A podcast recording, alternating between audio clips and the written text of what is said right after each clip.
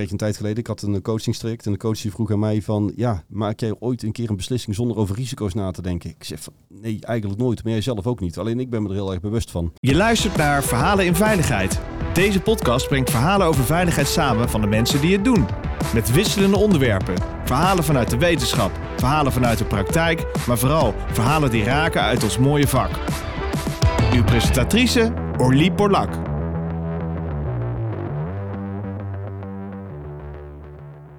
Welkom uh, luisteraars. Het is weer uh, tijd voor een uh, mooie podcast. Ik zit natuurlijk niet alleen in de studio. Ik zit met ingenieur en risicomanager Werner Elias in de studio. Hij werkt daarnaast bij Man en Genius, diverse ingenieurs- en adviesdiensten, Rijkswaterstaat, provincies, gemeentes, waterschap, Hoogheemraad en Rijksvastgoedbedrijf.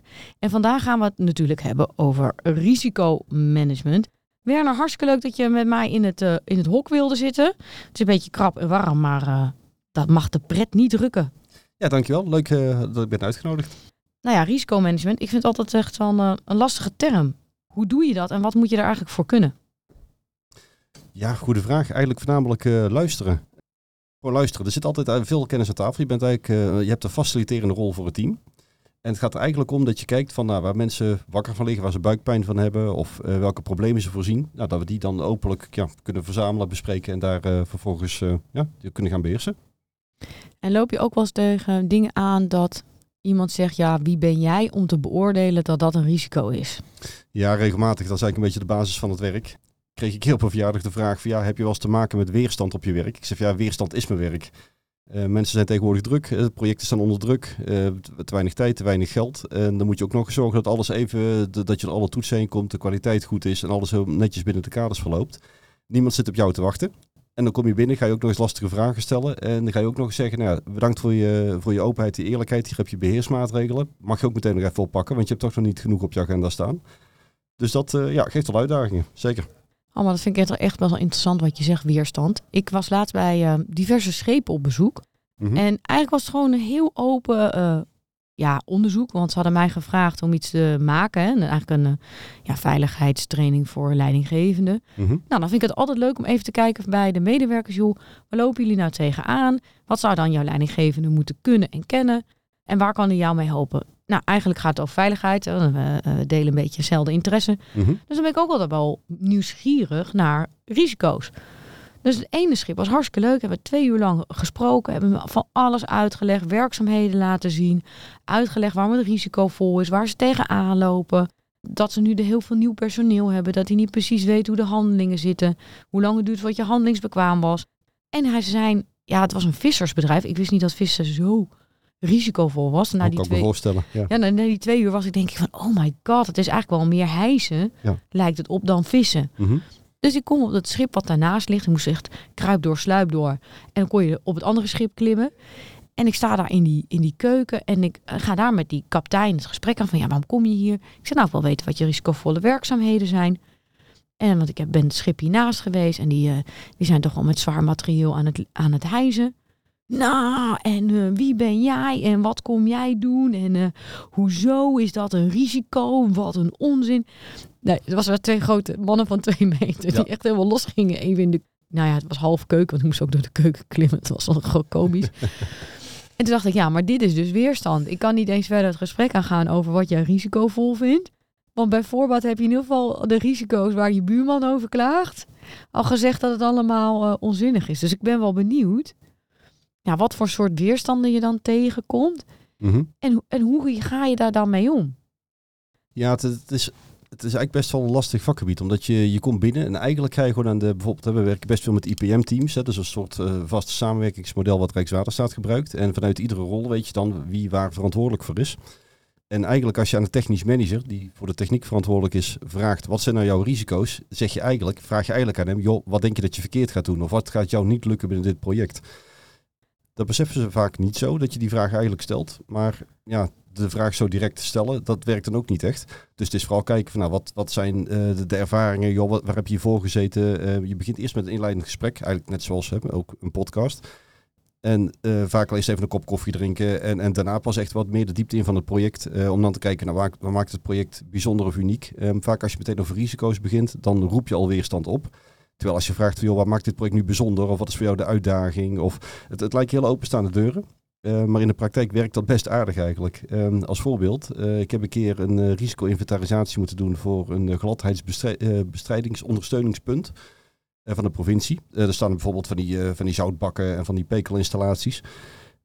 En we zijn er gewoon begonnen met de rondleiding over terrein. En ik heb het woord risico ook in één keer laten vallen. Ik heb gewoon gevraagd van, joh, hoe gaat het eraan toe en hoe werkt dat? En een leuk voorbeeldje daarvan was, um, ze hebben daar een aantal pekeltanks. Er zitten dan uh, vloeibare um, strooimiddelen zaten daarin. En er lag dus een bezemstil naast. En ik vroeg van ja, waarom ligt eigenlijk die bezemstil erop? Nou, dat komt, zegt hij, uh, die meter die erop zit, die kan niet goed tegen vorst, tegen lage temperaturen. Dus als we even niet zeker weten wat die meter doet, steken we gewoon even die, stoppen, die stokken steken we even in de pekel en dan weten we hoe vol die tank zit. Dan weten we zeker dat we vooruit kunnen of niet. Nou, op die manier hebben we heel de rondleiding gedaan. En uiteindelijk zeiden ze van, goh, wanneer beginnen we met de risicosessie? Ik zeg, ja, die hebben eigenlijk het afgelopen half uur al gedaan.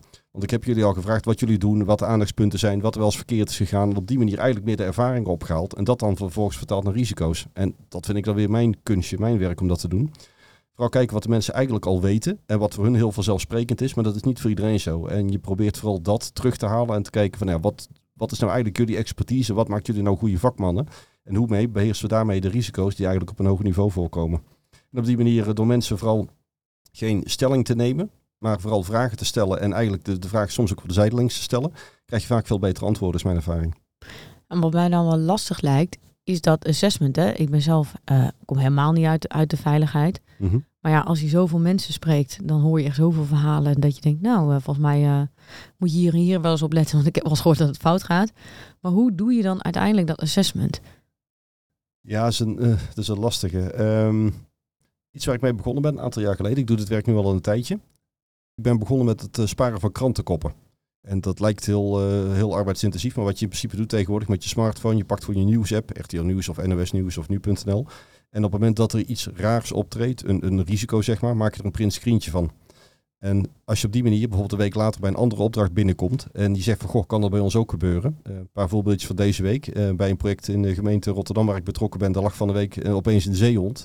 lag op gemak in de zon als eerste strandgast daar in het centrum van Rotterdam. Als ik een week eerder had gevraagd hoe groot is de kans dat hier komende week een zeehond ligt, hadden ze me uitgelachen. Nu zeg je van goh, ga maar vaker zien onze vaste gast. En ja, het was dezelfde zeehond die ook in Assen-Delft te zien is geweest schijnbaar. Maar je kunt eigenlijk best veel halen uit uh, vrije beschikbare media. Um, dus ik heb ondertussen een bibliotheek met echt een paar honderd uh, uh, krantenkoppen. Met allerlei bijzondere voorvallen. Ja, natuurlijk ook de heftige zaken. Hè. De, en Alfa aan de Rijn. nou afgelopen weekend de Maaslandkering. Die is vannacht voor het eerst gesloten sinds 1997. Nou, als je dan bij een hoogwatersbeschermingsproject zit, is het wel weer goed om zo'n krantenkop er even bij te pakken. Om dat op die manier ook het gesprek weer even aan te kunnen gaan. Dus um, ja, je moet vooral voor mensen prikkelen en denk ik laten zien dat risico's niet iets abstracts zijn, maar ook gewoon echt kunnen, kunnen gebeuren. Het lijkt bijna wel of je meer op het vlak, ja, vlak bezighoudt van gedragsverandering en gedragsbeïnvloeding, dan dat je met uh, eigenlijk uh, kansmaal effecten in een, in een Excel-sheet bezig bent. Ja, en dat voor een ingenieur, hè? Nou ja, ik, ik heb het er ook wel eens over dat we in onze opleiding, we leren rekenen, we hebben vloeistofmechanica gehad, een betonconstructieberekening. Dat, ik was daar geen ster daar ben ik ook eerlijk in. Uh, maar als ik nu zie, het heeft inderdaad veel meer met psychologie te maken en interactie dan met constructie. Het is handig om al die basiskennis te hebben, maar het gaat er veel meer om de, de verbale, non-verbale communicatie en ook om kunnen gaan met uh, verschillende teams in verschillende omstandigheden.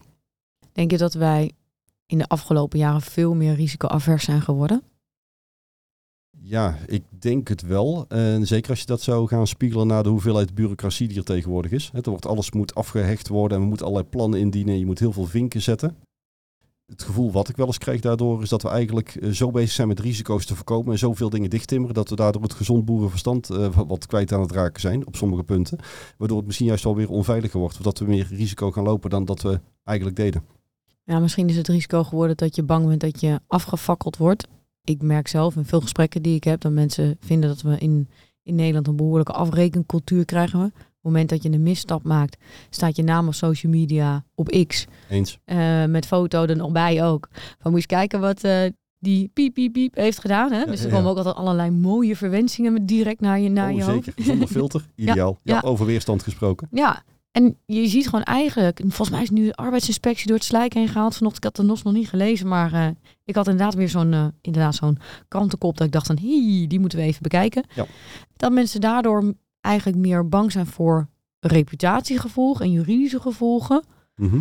En dat, daar, dat die papierstroom enorm opstuurt. Want eh, ik herken de klanten voor wie jij werkt. Daar zie je een enorme bureaucratie. Ik zeg ook wel eens schekscherend van... joh, jullie zijn een, eigenlijk een legal organisatie uh, geworden. Ja, die zich veel meer bezighouden met compliancy en keep me out of jail...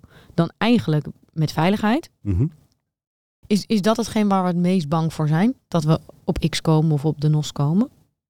Eh, als je kijkt, hè, want op een gegeven moment als we risico's hebben opgehaald, moeten die ook gaan scoren. En dan heb je nou, een van de facetten waar je op scoort, en op de gevolgen, dat is uh, omgeving. En ja, het acht uur journaal of het half acht journaal halen, dat is echt de, de, de, ja, het ergste nachtmerrie van ieder project, zeg maar. Tenzij het natuurlijk in positieve zin is, maar dat is dan helaas vaak, uh, ja, dan is geen risico, maar een kans.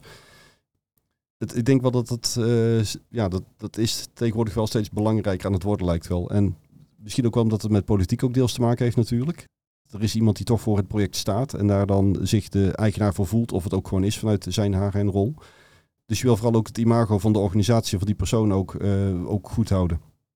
Je zou bijna denken dat het één grote, ja, bijna show is. Hè? Is dat we een hele wereld optuigen met allemaal uh, zogenaamde risico's. En eigenlijk zijn die risico's misschien niet eens zo feitelijk aanwezig dat ze kunnen gebeuren. Maar als ze kunnen gebeuren, dan staat onze naam in de krant.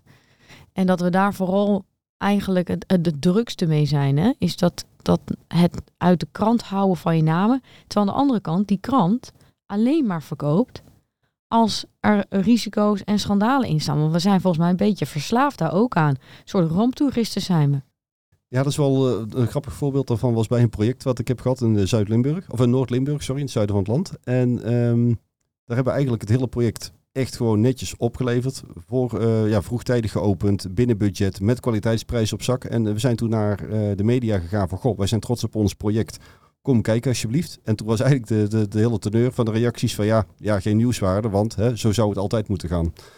Ironisch genoeg, een paar weken later was er opeens het hoogwater. En voordat we het wisten, kregen we op een gegeven moment in de groepsapp, die we nog open hadden staan, een melding van jongens, we staan in de New York Times. Want uh, in België is er wateroverlast, in Duitsland is er wateroverlast. En in Nederland zitten we eigenlijk gewoon op het zonnig terrasje ernaast gewoon uh, speciaal bier te drinken. Terwijl het water tegen de, tegen de door ons aangelegde kering aanklotst.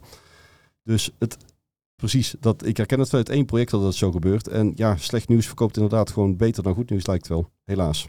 Ja, dat is jammer. En ik denk soms, even stiekem, en dan gaan we misschien even wat uh, casuïstiek ophalen. Mhm. Zijn er niet wat risico's die we nu proberen onder tapijt te schuiven? Ik heb wat moeite met over bruggen heen rijden. Ja, ik heb een paar podcasts opgenomen over uh, de conditie en de staat van uh, de bruggen in Nederland. Maar elke keer vergeet ik weer over welke brug ik niet heen zou moeten. Ja, ja, ja. Ja, de brug in Genua in Italië die werd ook gebruikt tot het moment dat die inzakte. En dat, dat geldt helaas voor meerdere bruggen. Ja, ik vind het lastig om over te oordelen. Het wordt doorgerekend en het is natuurlijk wel zo dat alles wordt met zoveel veiligheidsmarges doorgerekend. Ja, de getallen zijn heel lastig om daar echt je vinger op te leggen wat dat dan is. Ik denk wel als je dan bepaalde bruggen of puntinfra zou willen vermijden in Nederland, ja, dan heb je ook wel een uitdaging met omrijden. Dat, uh, maar goed, gebruik weer wat ander uh, areaal, wat daardoor weer wat harder slijt en dat je daardoor weer eerder onderhoud moet gaan plegen. Dus ja, het is een, uh, het is interessant inderdaad, ja. Maar als jij je top mag maken, want jij, jij spreekt een heleboel mensen. Mm -hmm. Als jij zegt, nou echt, als, als ik het voor het zeggen heb en ik mag een top 3 risico maken voor objecten of constructies of diensten in Nederland, mm -hmm. dan zou dit mijn top 3 zijn. Poeh, goede vraag.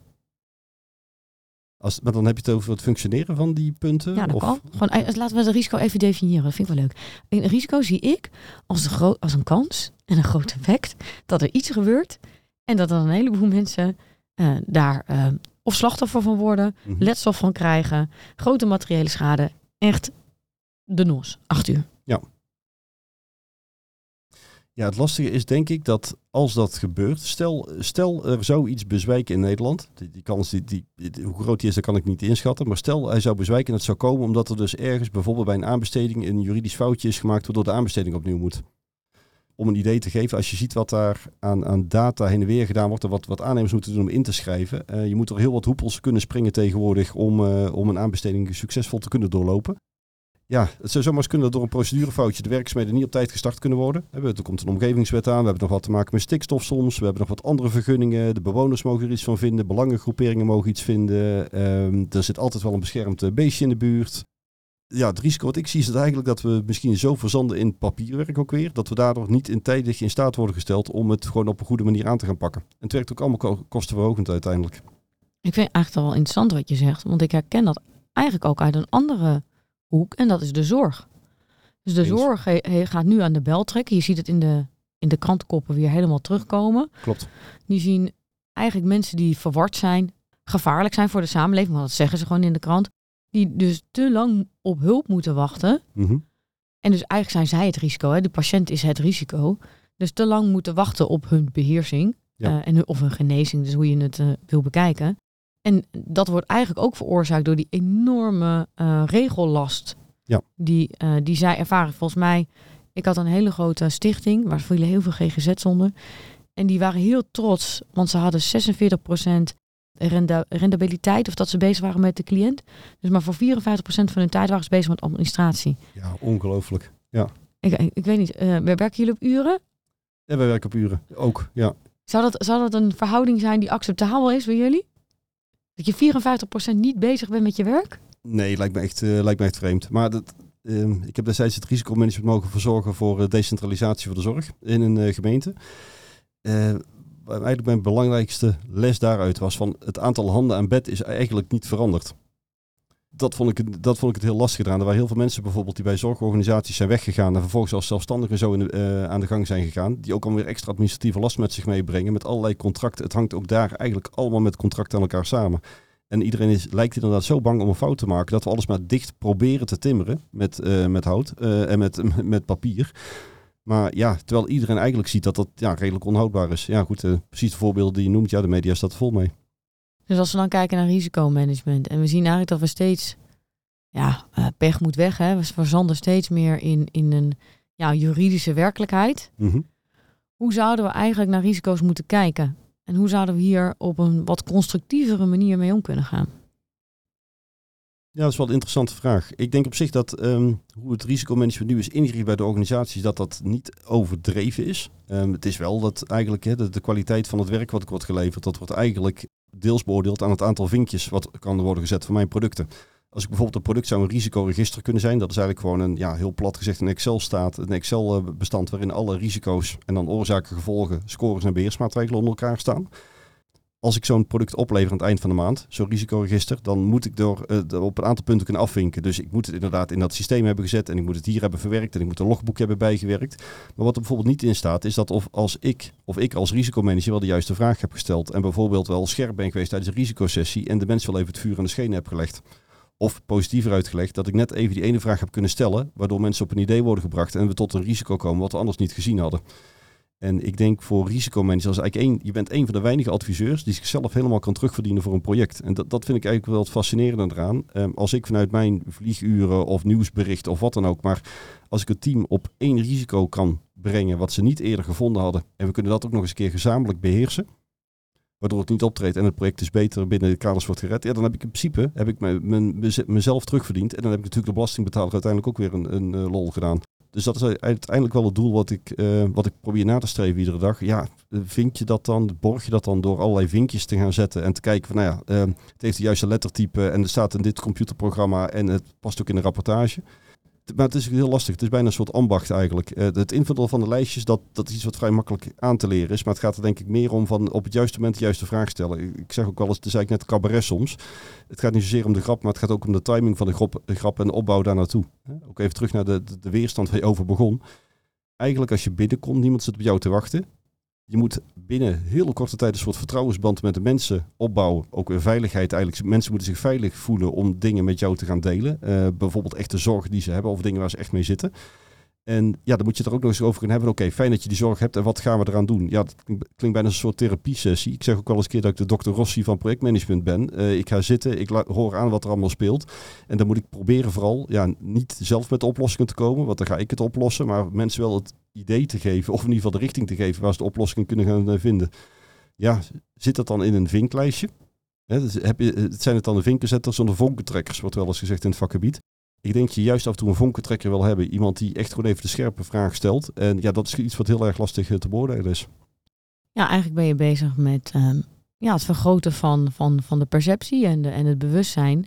Door eens te denken van, joh, heb je aan, uh, aan deze mogelijkheden gedacht? En uh, wat nou als er dit gebeurt? Hoe gaan jullie er dan mee om? Ik vind ook de vraag, heb je zorgen? Ja. Want heel vaak, um, daar wordt aan mij dan gezegd van, ja, mensen hebben geen risicobewustzijn. Maar als ik ze dan ga interviewen, ja, dan hebben ze hartstikke risicobewustzijn. Alleen, ze doen er niet altijd wat mee, hè, omdat het niet uitkomt. Klopt. Ze hebben andere belangen. Het werk moet af, de klant staat te kijken, ze willen naar huis. Het is, het is goed zo.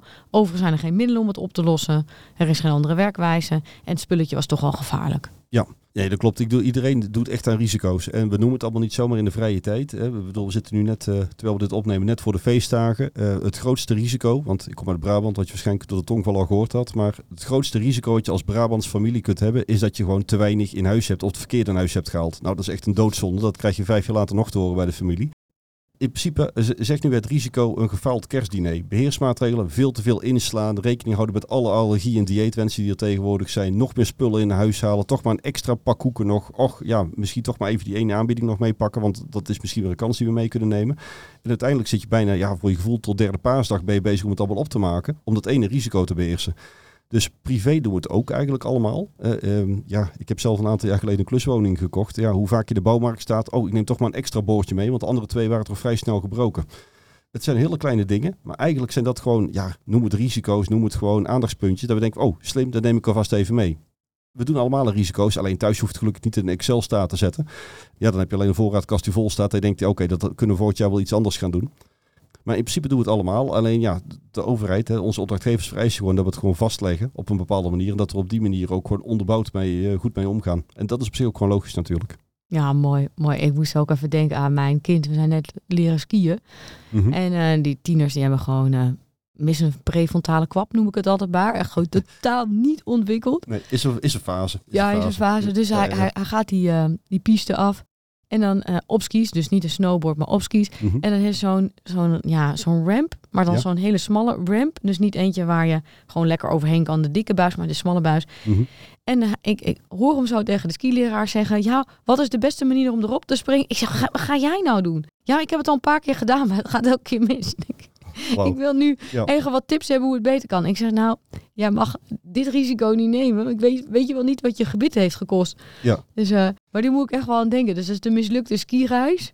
Omdat je tieners denken, nou, die salto, ja. ja, dat sprongetje, dat kan prima. Ja, je hebt natuurlijk altijd de vergelijking hè, van dat je de, beste dingen leert buiten je comfortzone. Ja, eigenlijk loop je daar ook risico. Dus eigenlijk de enige manier om te ontwikkelen is, hè, ze zeggen ook heel vaak, ja, ik, ik hang aan elkaar van tegeltjes, maar je leert van je fouten. Ja, door het risico te lopen om fouten te maken, loop je ook het risico dat je dingen leert. Ja, of is dat dan weer een kans?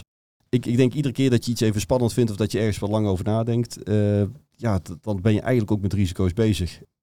Ik kreeg een tijd geleden, ik had een coachingstraject en de coach die vroeg aan mij van, ja, maak jij ooit een keer een beslissing zonder over risico's na te denken? Ik zeg van, nee, eigenlijk nooit, maar jij zelf ook niet. Alleen ik ben me er heel erg bewust van. En voor mij helpt het heel erg qua gedachtegoed om gewoon even af te pellen van, ja, maar wat kan er nou echt verkeerd gaan? Wat is nou echt het, het, het ergste wat er kan gebeuren? En in dat geval, hoe zou je dat kunnen herstellen? En hoe ik dat vaak thuis uitleg, dan heb ik niet over risicomanagement, maar plan A, B, C joh, we gaan dit doen, dit mag het kosten, zo gaat het er exact uitzien. Maar stel dat dat niet lukt, wat doen we dan? He, wat is dan plan B en wat is dan plan C? En niet dat we iedere ding helemaal, hè, ik bedoel, het kerstdiner gaan we niet in 20 scenario's uitwerken of zo. Maar het is meer even van, goh, uh, pakken we dit, pakken we dat, dan hebben we in ieder geval iets anders. Het, zijn maar kleine dingen, maar het is gewoon even meer bewustwording van, nou, vaak zijn de problemen of de risico's ook helemaal niet zo groot als dat je denkt. Um, en als je juist even af gaat pellen van hoe groot het nu echt is en hoe spannend het nu echt is, ja, dan kom je vaak best wel snel weer tot hele passende oplossingen. Mooi. Dan uh, wil ik jou hartelijk danken voor deze podcast. Want ons risico is, is dat de luisteraar denkt: het is 24 minuten geweest. Ik heb de essentie te pakken. Ik moet nu werken. Gelijk. Helemaal goed. Dankjewel. Je luisterde naar Verhalen in Veiligheid. Wil je niks missen van deze podcast? Abonneer je dan op deze podcast in je favoriete podcastplatform. Of laat een recensie achter via Apple Podcast. Dank voor het luisteren. Graag tot de volgende.